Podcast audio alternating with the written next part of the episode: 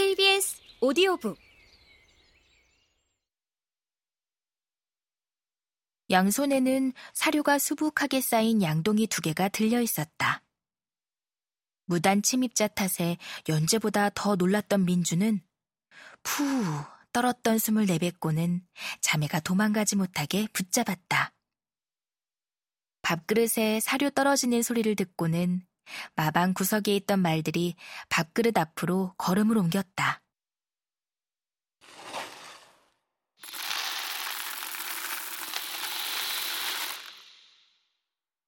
연재는 손잡이가 달린 파란색 플라스틱 바가지로 사료를 가득 떠 밥그릇에 부었다.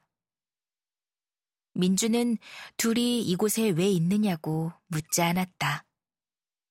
익숙한 일이었으므로 어련히 알아서 생각한 듯 했다. 물론 연재에게 일을 잘렸느냐고 묻는 건 빼놓지 않았다. 여기 사람들은 나한테 관심이 너무 많아. 그 관심을 다 돈으로 주면 얼마나 좋아. 덕분에 연재의 비아냥거림을 피할 수 없었다. 왜 밥은 일일이 손으로 주는 거예요? 귀찮게. 연재의 투덜거림에 지지 않고 민주가 받아쳤다. 너 이 정도도 귀찮아 했다가는 정말로 도태된다. 말이 그렇다는 거죠. 아니면 네가 하나 만들어 주든가. 사료 주는 기계. 연재가 기회를 놓치지 않고 물었다. 500 불러도 돼요? 이게 눈을 시퍼렇게 뜨고 사기를 치네? 필요한 재료 원가부터 다 따져드려요? 설마 인건비를 빼놓고 생각하시는 건 아니죠? 연재가 눈썹을 찡그리며 입술을 내밀었다. 에이, 설마. 딱 이런 표정이었다. 말로는 연재를 이길 수 없다는 걸 몸으로 익혀온 민주는 그쯤에서 백기를 들었다.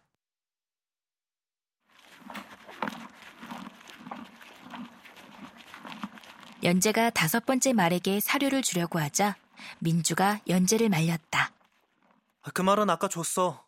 주지 않아도 돼.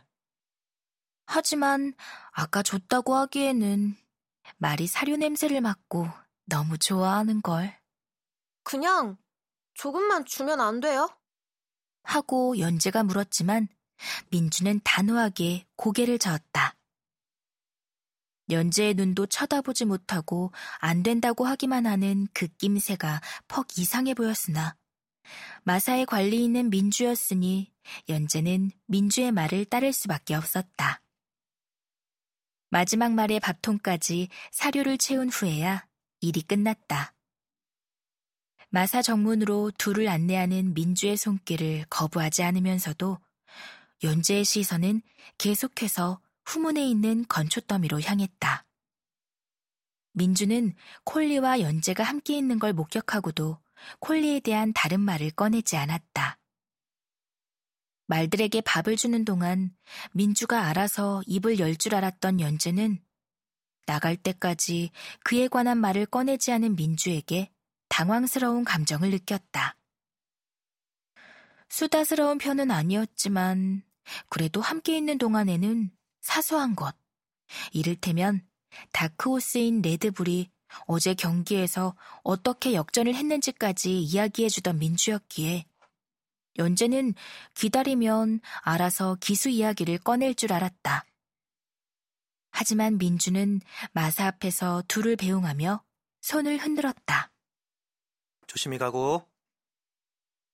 은혜와 함께 마사에서 멀어지던 연재는 결국 궁금증을 참지 못하고 뒤돌아 마사로 들어가는 민주를 불러세웠다. 연재가 짧은 머리칼을 쓸어넘기며 물었다. 아까 거기 있던 기수 있잖아요.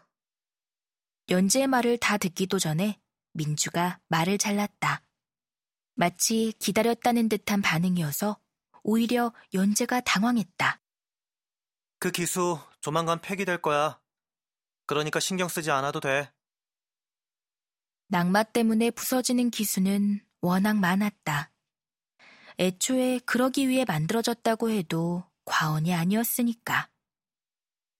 경마 경기의 약점은 기수가 인간이라는 점에 있었고, 이는 말이 최고 속도를 내지 못하게 하는 방해 요인 중 하나였다.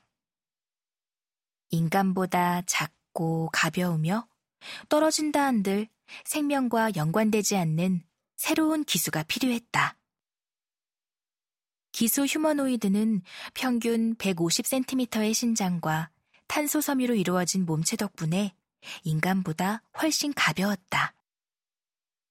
말이 달릴 때의 충격을 완화할 수 있는 부드러운 관절, 말의 목덜미를 매만질 수 있도록 상체보다 길게 제작된 팔, 색으로 기술을 구분하기 위해 만든 투구.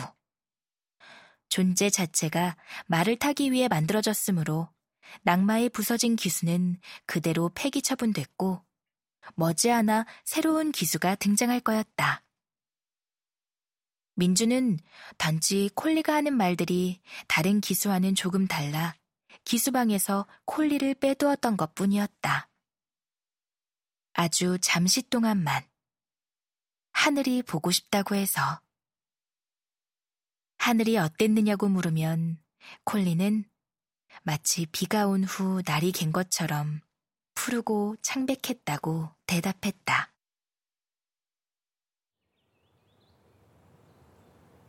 왜 말을 타다가 하늘을 바라본 거야? 하늘이 그곳에서 그렇게 빛나는데 어떻게 바라보지 않을 수가 있겠어요? 그 다름을 연재도 느꼈을 것이다. 민주도 어렴풋이 예상하고 있었다. 그 말을 듣고서도 콜리를 모르는 척할 수 없을 연재를. 그리고 끝내 자신이 가진 전 재산을 내놓으며 콜리를 사겠다고 말하리라는 것을. 어쨌든 지금 당장에는 아무런 판단도 내릴 수 없어 연재는 민주의 말을 듣고 그 기수의 폐기를 수긍하는 척 고개를 끄덕였다.